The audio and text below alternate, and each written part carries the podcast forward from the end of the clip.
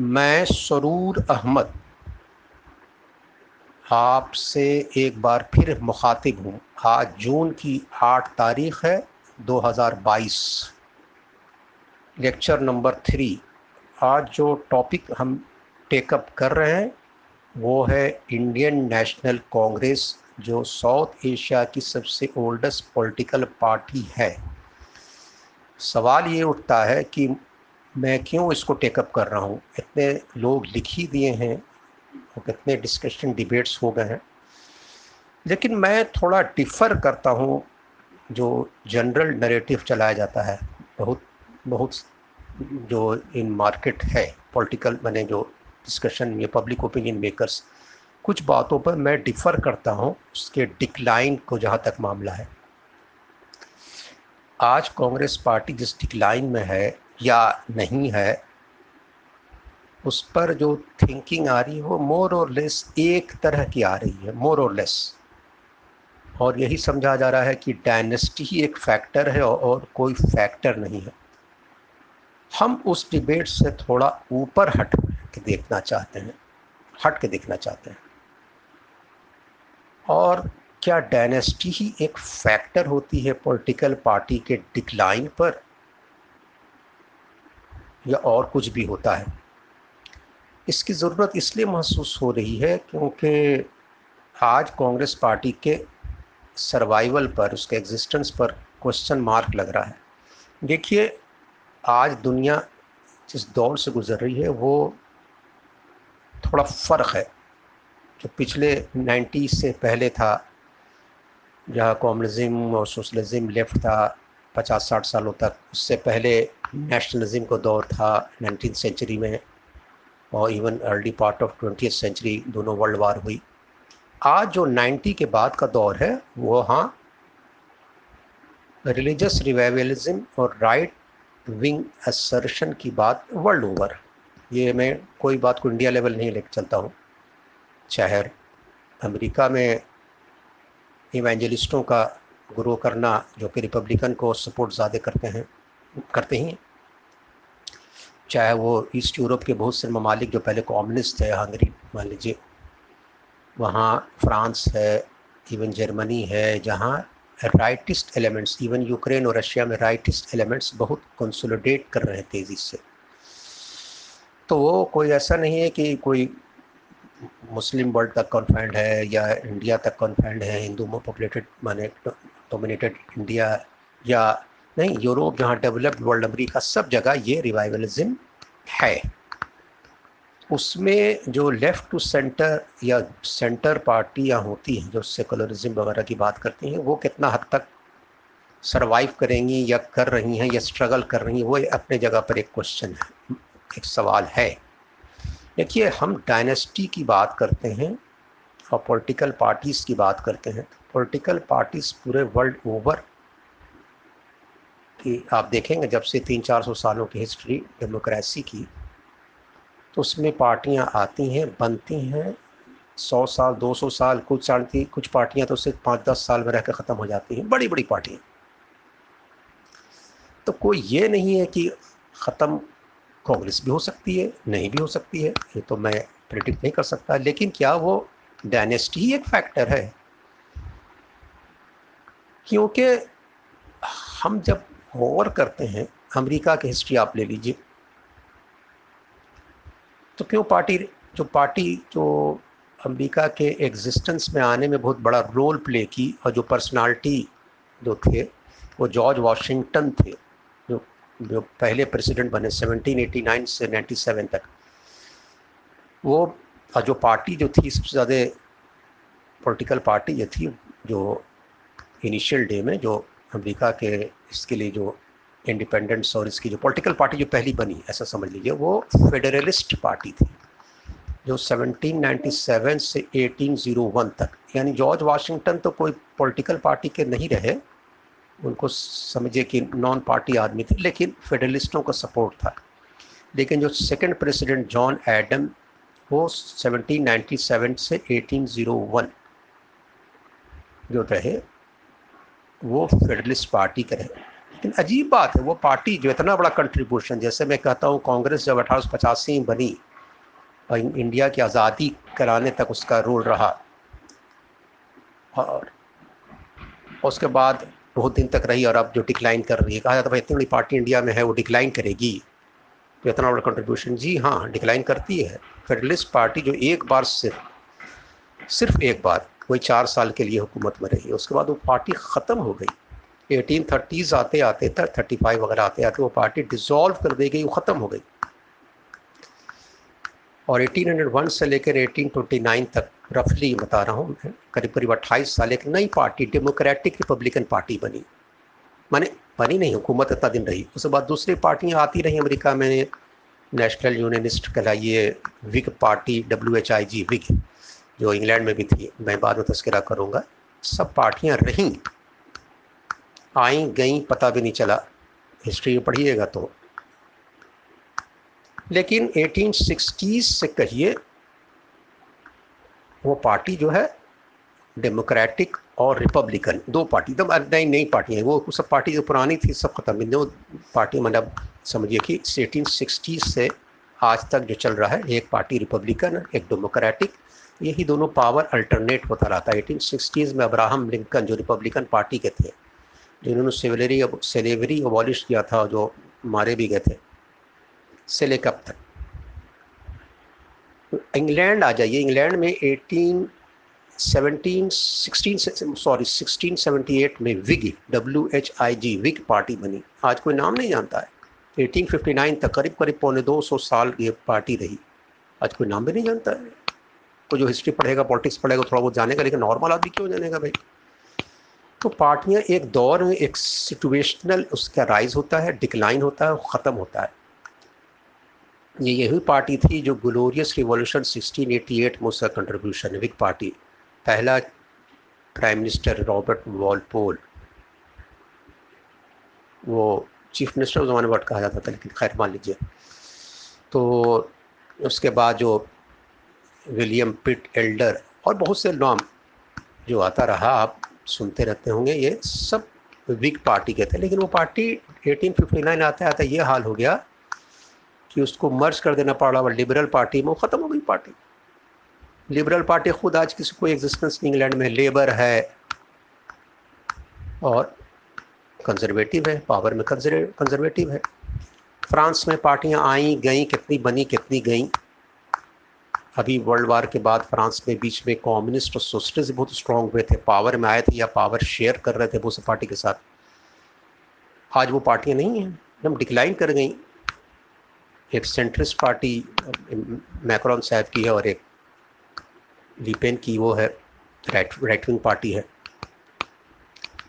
तो ये हाल है ग्लोबली पार्टियाँ का कोई ये नहीं कि एवर लास्टिंग थिंग होती हैं, वो रहती हैं। लेकिन अब सवाल ये होता है कि क्या डायनेस्टी ही फैक्टर है?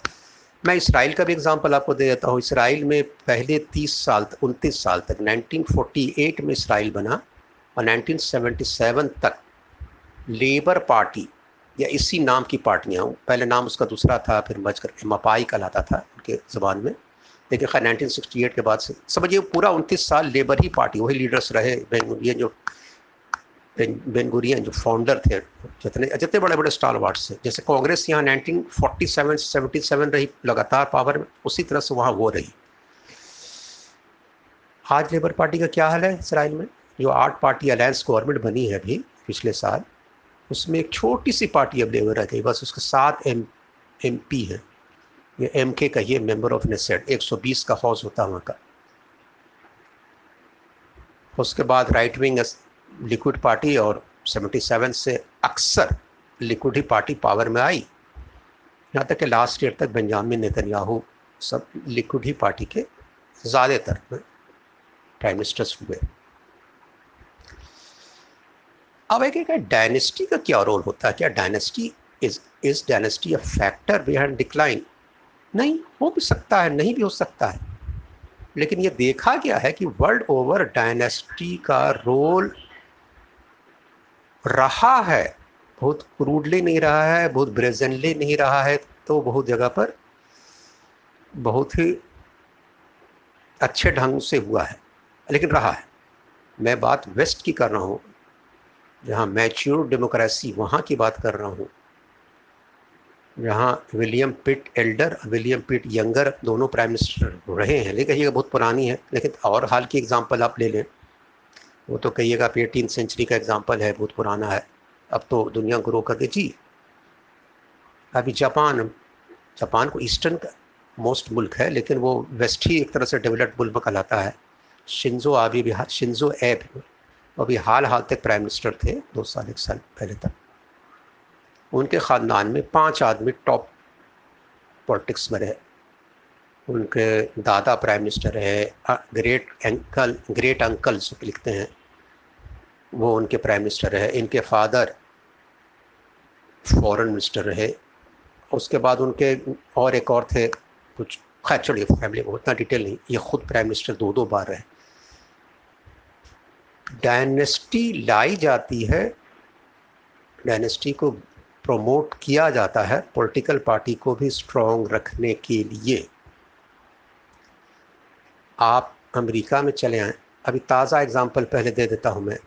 जॉर्ज बुश सीनियर प्रेसिडेंट बने। जॉर्ज बुश दूसरे जिनमें, जिनके इसमें नाइन एलेवन हुआ। पहले वाले में तो इराक का पहला युद्ध हुआ था। दूसरे जॉर्ज बुश में नाइन एलेवन हुआ। उसके बाद दोनों राष्ट्रपति या सदर बने। तीसरे जेब बुश एक और भाई थे, जू, जूनियर के। वो भी प्रेसिडेंशियल कैंडिडेट बनते बनते रह गए। वो गवर्नर तो रहे थे वो, लेकिन प्रेसिडेंशियल कैंडिडेट होते होते रह गए वो। उनका नाम वो नहीं जीत हो पाए मतलब आप क्लिंटन का देख लें, बिल क्लिंटन प्रेसिडेंट रहे, उनकी वाइफ उसके बाद डेमोक्रेटिक पार्टी के रेस में आई, लेकिन नहीं बन पाई ओबामा जीत गए तो उनको सेक्रेटरी ऑफ़ स्टेट बनाया, लेकिन ओबामा के बाद वो फिर प्रेसिडेंशियल कैंडिडेट बनी, वो ट्रंप से हार गई। उसके बाद आप चले जाइए और थोड़ा पीछे कैनेडी जॉन एफ़ कैनेडी इनको तो हर आदमी जानता है। इनके ख़ानदान में कैनेडीज़ अमेरिका में कम से कम एक दर्जन एक दर्जन। एक दो नहीं, एक दर्जन। चाहे तो सीनेटर्स रहे हैं हाउस ऑफ़ रिप्रेजेंटेटिव्स में रहे हैं जॉन एफ़ कैनेडी तो प्रेसिडेंट रहे रॉबर्ट कैनेडी सेनेटर रहे, मारे गए। कौन जॉन एफ़ कैनेडी मारे गए रॉबर्ट कैनेडी मारे गए। उनके एक भाई और थे एडवर्ड कैनेडी जिसको टेड कैनेडी कहा जाता है। टेड मैंने एक्चुअल नेम एडवर्ड कैनेडी था। वो उन्नीस सौ बासठ से 2009 तक, यानी 47 ईयर तीसरी साल की उम्र में सेनेटर बन गए थे। क्या कि जब जॉन ऑफ़ कैनेडी जो थे, सेनेटर के बाद वो राष्ट्रपति बने जो सीट हुई तो उसके बाद अपने छोटा भाई उस तीसरी साल के थे टेट कैनेडी तो वो सेनेटर बन गए। तो फैमिली रूल, डायनेस्टी रूल, जिस तरह से आप डिफाइन कीजिए, हैं। मैं आप चंद एग्जांपल हैंडफुल ऑफ़ एग्जांपल सिर्फ़ इसके लिए दे रहा हूँ कि ये कह देना कि सिर्फ़ कन्फाइंड टू साउथ एशिया है या सिर्फ़ कन्फाइंड टू एक पर्टिकुलर फैमिली है, ये कहना गलत है। डायरेस्टी सिर्फ़ मनारकी में नहीं डेमोक्रेसी में भी प्रमोट की जाती है। हो सकता है कि हम लोग के यहाँ साउथ एशिया में कुछ ज़्यादा क्रूडली की जाए और हर पार्टी कर रही है। इट मे बी लेकिन वो एक फैक्टर डिक्लाइन का नहीं होता है। मैं एक बार फिर एग्जांपल आपको देना चाहूँगा कि इंडिया में जो कांग्रेस पार्टी है। ये जब उन्नीस सौ सैंतालीस में इंडिया आज़ाद हुआ तो गांधी जी का भी एक दो कोट है कि भाई अब ये Congress has loss its utility मतलब ये कि अब ख़त्म कर देना चाहिए कांग्रेस को। फिर दूसरा कहा कि नहीं, गांधी ने ये भी कहा था, कुछ और भी कहा था कि नहीं रहे। खैर मोटा मोटी बात की कुछ ऐसा था कि भाई कांग्रेस रहे कि ना रहे। कुछ ऐसा डिबेट चला था आज़ादी के फ़ौरन बाद। लेकिन खैर, कांग्रेस रही, फिर पार्टी रही ये वो। कोई और पार्टी नहीं थी। उस जमान ज़ाहिर है कंट्री का कंट्री का हुक्मरा हुक्मन रूलिंग पार्टी यही थी और को पार्टी धीरे धीरे धीरे बनी। स्वतंत्र पार्टी कम्युनिस्ट पार्टी कम्युनिस्ट पहले भी थे, लेकिन बाद में ग्रो किए। उसके बाद आपके जनसंघ, जो बीजेपी का पहला वर्षन खैर। लेकिन कांग्रेस पार्टी विदाउट इसके रहे हुए भी उन्नीस सौ छियासठ आते आते तक क्राइसिस में आ गई। कोई स्ट्रॉन्ग अपोजिशन नहीं थी। ये नहीं कि बहुत क्राइसिस बड़ा स्ट्रॉन्ग अपोजिशन आ गया तो क्राइसिस हो गया। चौंसठ में नेहरू का देहांत हुआ, इंतकाल किए। ये बात सही है कि नेहरू ने अपनी बेटी को पॉलिटिक्स में लाया था पार्टी प्रेसिडेंट बनाया था, मंत्री बनाया था। वो अपनी जगह सही है, लेकिन वो उतना ही हद तक था। वो बाद में प्रधानमंत्री वो नहीं बनी थी अपने से, वो लाल बहादुर शास्त्री बने नेहरू के बाद।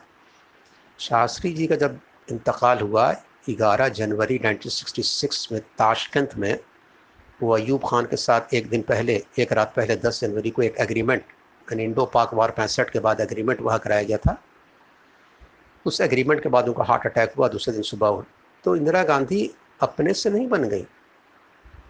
आज हम लोग कुछ हिस्ट्री में भूल दिया जाता है, वो एक, वो बात नहीं है, बात कुछ और है। बात यह है कि उस ज़माने में कांग्रेस में एक टसल चला।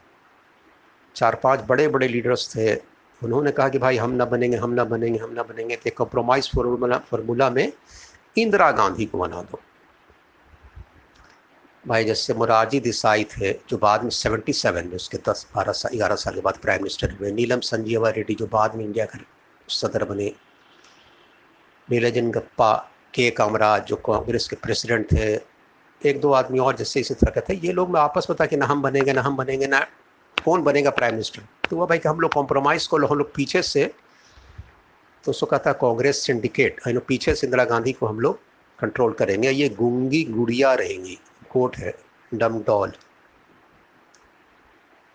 लेकिन हुआ नहीं ये।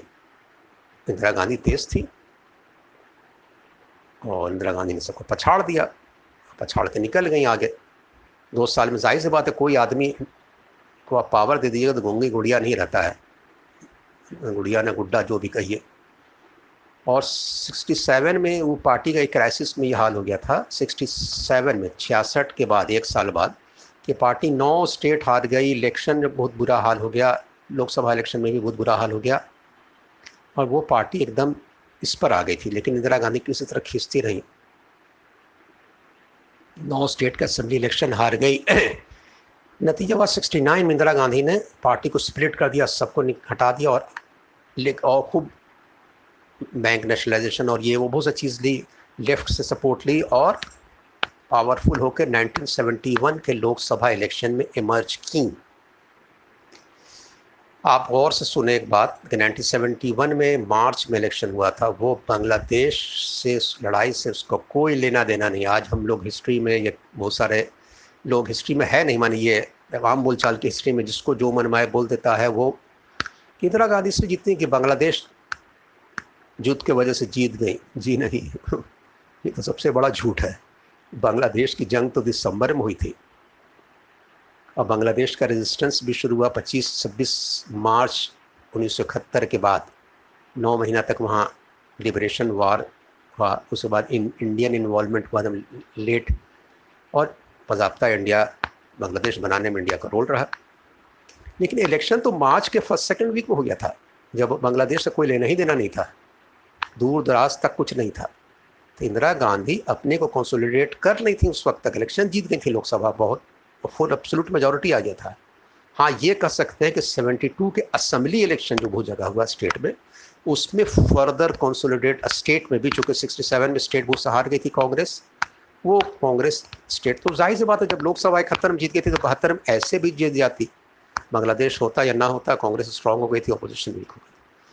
मैं ये कह रहा हूँ कि डायनेस्टी जब आई तो कांग्रेस स्ट्रांग हो गई। सिक्सटी सिक्स में कांग्रेस को कोई बहुत बड़ा चैलेंज नहीं था, लेकिन अपने क्राइसिस में और और पीछे आ जाइए।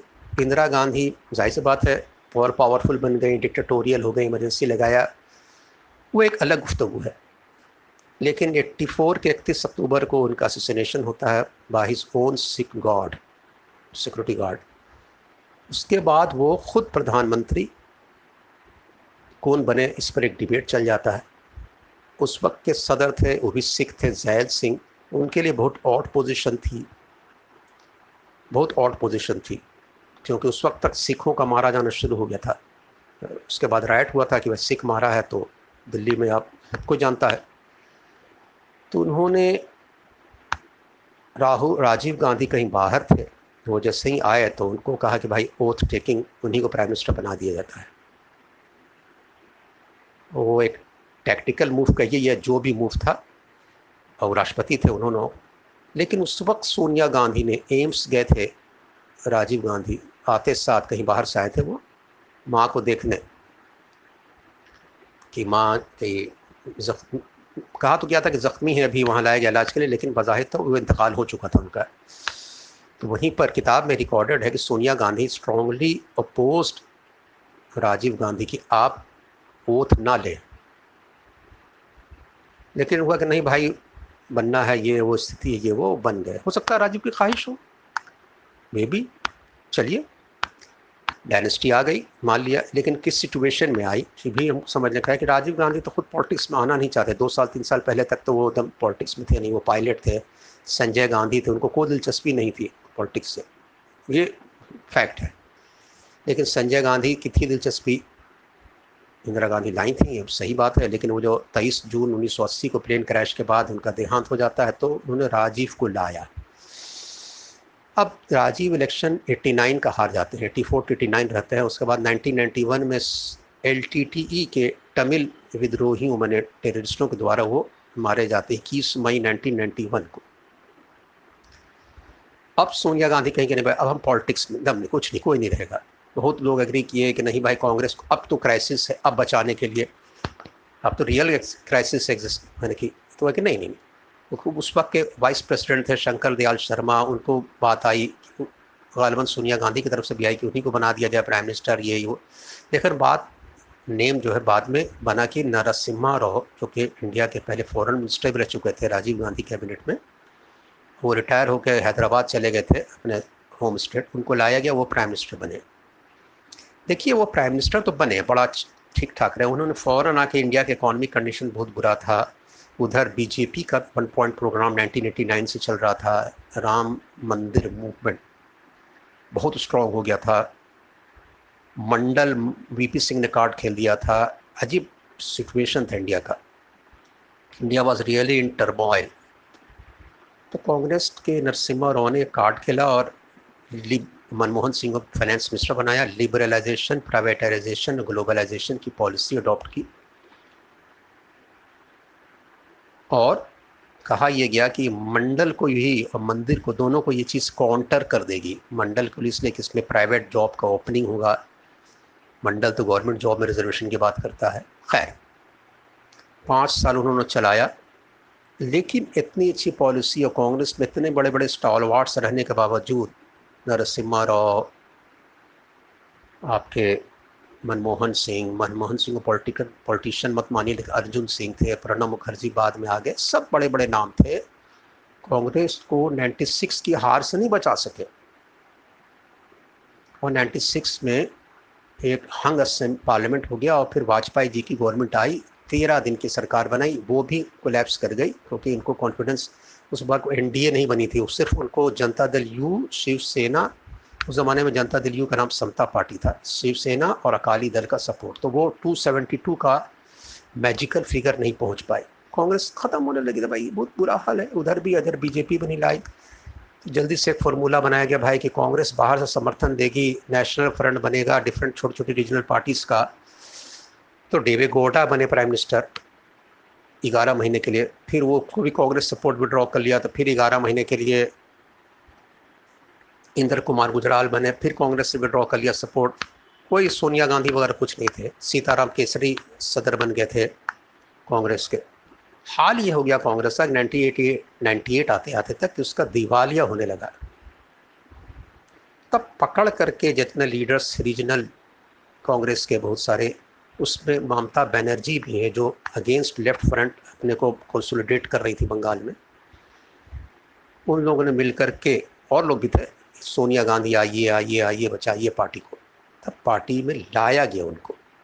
नाइन्टी एट तो छोड़ दीजिए नाइन्टी नाइन में लोकसभा इलेक्शन में, लेकिन नाइन्टी नाइन लोकसभा इलेक्शन से जस्ट पहले मई, पच्चीस मई नाइनटीन नाइन्टी नाइन को शरद पवार नेशनलिस्ट कांग्रेस बनाकर अलग हो गए। ये कहते हुए कि फॉरेन ओरिजिन है सोनिया गांधी का, जो कि उस ज़माने में वाजपेयी को मैंने जो बीजेपी अडवाणी, वाजपेयी सब ये जो चला चला रहे थे वही। तो उस पर अलग हो गए, उनके साथ तारिक अनवर, वो अलग बात है कि अब आ गए हैं, तारिक अनवरी पार्टी और शरद पवार भी करीब हो गए हैं। और पी ए संगमा जो पहले स्पीकर रहा था, ये लोग जो तीनों थे, अलग हो गए। ज़ाहिर सी बात है नाइन्टी नाइन का इलेक्शन वो कांग्रेस हार गई, कारगिल के वार के बाद था, वाजपेयी साहब फिर पाँच साल के लिए। लेकिन 2004 में आते हैं, फिर वही सोनिया गांधी 2004 तक डायनेस्टी ने ला के पार्टी को बचाया और खींचा। उसके बाद दो regional leader, Mulayam Singh Yadav, UP के और बिहार के लालू प्रसाद यादव, फिर लेफ़्ट पार्टीज़, इन लोग मिल करके 2004 में इलेक्शन में इतना मदद किया कि बीजेपी हार गई। तो देखा यह जाता है कि डायनेस्टी डिक्लाइन नहीं, बल्कि डायनेस्टी कंट्रीब्यूट करती है पार्टी के। मैं तो और कंट्री का भी बहुत डिटेल एग्जांपल नहीं दिया, लेकिन नाम साथ एग्जांपल आपको दिया था क्राइसिस पीरियड में डायनेस्टी को लोग लाते हैं। उसके बाद 2009 आते आते तक, चार से नौ आते तक, फिर हुआ कि भाई राहुल की एंट्री हुई पॉलिटिक्स में। तो राहुल भाई डायनेस्टी है, मान रहे हैं, या फैमिली रूल कहिए, या जो भी है। मैंने अभी प्राइम मिनिस्टर वक्त कुछ नहीं बने, लेकिन पार्टी तो कंट्रोल तो जो 140 बयालीस सीट 2004 में आई थी कांग्रेस को, वो बढ़ करके 206 सीट अकेले 2009 में आ गई। उसमें हुआ कि बहुत बड़ा रोल भाई राहुल गांधी का है, खासकर उस राहुल गांधी का जिसने बिहार और यूपी में, जो कि बहुत कांग्रेस का कभी रहा नहीं, बेस नहीं रहा, सोशल बेस पर, इधर तीस पैंतीस सालों में। वहाँ कांग्रेस इतना अच्छा कर गई। मुलायम सिंह की समाजवादी के बाद सेकंड नंबर पर एम उसके जीते, यानी उस वक्त मायावती भी बहुत स्ट्रॉन्ग थी। मायावती चीफ मिनिस्टर थे, लेकिन उस तीसरे नंबर पर चलेंगे। और बीजेपी भी बहुत स्ट्रॉन्ग थी, लेकिन चौथे नंबर पर चली गई। सीट सबसे ज़्यादा किसकी जीती? तीन की। और उस वक्त बीजेपी का बुरा हाल हो रहा था। 2004 में तो 139 सीट जीती 2009 में आके 116 सीट जीती। और लग रहा था कि अगर अडवाणी जी, जो कहते हैं ये हो गए थे ख़ास कर जो पाकिस्तान, वो जून ठीक से समझ यहाँ से सत्रह साल पहले, जून 2005 में जा कर के उन्होंने जीना की बड़ी तारीफ़ कर दी पाकिस्तान में उनके मज़ार पर जा कर के और कहा कि वो सेकुलर लीडर हैं और ये थोड़ा सा वो भी दिए वो। तो उससे बहुत अडवाणी जी का ग्राफ अपने पार्टी में नीचे गया। 2009 आते आते पार्टी का ये हाल हो गया था कि उसके जसवंत सिंह जो दूसरे लीडर थे सब सेकंड मैंने वाजपेयी अडवाणी के बाद सीनियर मोस्ट, उनको पार्टी से निकाल दिया गया एक्सपर्ट। तो उन्होंने किताब लिख दिया था जीना पर, उसको उन्होंने भी तारीफ़ जी नहीं कर दी। नेहरू को ब्लेम किया पार्टीशन के लिए। नतीजा ये हुआ कि 2014 आते आते पार्टी का तो ये हाल हो गया था, हो जाता कि शायद सौ सीट भी न जीतती। उसी वक्त पार्टी ने एक गियर चेंज किया। सितंबर 2013 में अडवाणी को हटा करके गुजरात के चीफ मिनिस्टर नरेंद्र भाई मोदी को प्राइम मिनिस्टर बनाया गया, कैंडिडेट बनाया गया और 2014 के बाद आपके सामने ये हिस्ट्री है। अब ये बात पॉलिटिकल लोग को तो सूट करती है, कहना चाहिए, वो अपना कहते हैं कि भाई डायनेस्टी है, ये है, वो है उनको अपना चलाना है। लेकिन हकीकत ये है कि डायनेस्टी कोई ऐसा फैक्टर नहीं होता है डिक्लाइन का। डायनेस्टी बल्कि देखा यह जा रहा है कि डायनेस्टी पूरी दुनिया में तो सिर्फ़ बादशाहत ही में नहीं है। बादशाहत की तो मजबूरी है। पहले ज़माने इलेक्शन होता नहीं था, पॉसिबल नहीं था। अठारह सौ चौरासी से पहले तो कार मोटर नहीं थी उससे पचास साल और पहले जाइए तो ट्रेन नहीं थी। कैसे इलेक्शन होता? तो बादशाह होते थे, दूसरा बड़ा बेटा बन जाता था, ये वो। कहीं कहीं इंडिया में एग्ज़ाम्पल है ग्रीक्स में एग्ज़ाम्पल है, या फिर इस्लामिक खिलाफत में, शुरू शुरू के दौर में। डेमोक्रेसी कही, जो कही एक ओपिनियन बना करके कुछ गवर्नमेंट रही, लेकिन वो सिटी स्टेट्स में खास कर रही। बड़े बड़े एरिया में इलेक्शन वगैरह कराना तो मुश्किल है। तो इलेक्शन जो डेमोक्रेसी अभी ग्रो की है फिर अमेरिका, इंग्लैंड, हर जगह, सब जगह तो सबको पूरे इंटायर लोग को वोटिंग राइट भी नहीं था, बहुत लिमिटेड लोग को था, दस परसेंट, पंद्रह परसेंट खुद इंडिया में भी। आज़ादी के बाद सबको दिया गया, लेकिन ब्रिटिश पीरियड यहाँ तक कि फ्रांस में जो इतना बड़ा ये चला तो उन्नीस सौ सेकेंड वर्ल्ड वार के बाद जब इलेक्शन हुआ सेकेंड वर्ल्ड वार के बाद तब वहाँ औरतों को वोटिंग राइट मिला। उसी तरह से कालों को वोटिंग राइट औरतों को सारे जगह वोटिंग राइट सब ट्वेंटी सेंचुरी मिला है। कालों को वोटिंग राइट अमेरिका तक में सब, सब बात की चीज़ है। तो बहुत लिमिटेड थी डेमोक्रेसी आज डेमोक्रेसी ग्रो कर गई है। तो इन शॉर्ट मैं ये बात समअप कर रहा हूँ कहते हुए कि डायनेस्टी रहती है डायनेस्टी का हो सकता है है भी नहीं भी होनी चाहिए लेकिन इट इज़ रियलिटी और हम आँख उससे बंद नहीं कर सकते हैं। डेमोक्रेसी की भी रियलिटी डायनेस्टी है। बस सिर्फ़ स्वीपिंग रिमार्क दे करके कि डायनेस्टी की वजह से ख़त्म हो जाएगी या जाग जाएगी, बल्कि डायनेस्टिक वे से कई एक जगह वर्ल्ड में पार्टियाँ रिवाइव भी की हैं और कर रही हैं। ऑलमोस्ट मैंने कि बड़े बड़े डेमोक्रेसीज में भी। बस इन्हीं अल्फाज के साथ मैं अपना ये लेक्चर ख़त्म करता हूँ। सरूर अहमद और उसके लिए जो रिकॉर्डिंग में हमको असिस्टेंस प्राप्त हुआ आमना कौसर का ये दोनों फिर नेक्स्ट टाइम मिलेंगे नेक्स्ट लेक्चर कोई नए टॉपिक के साथ।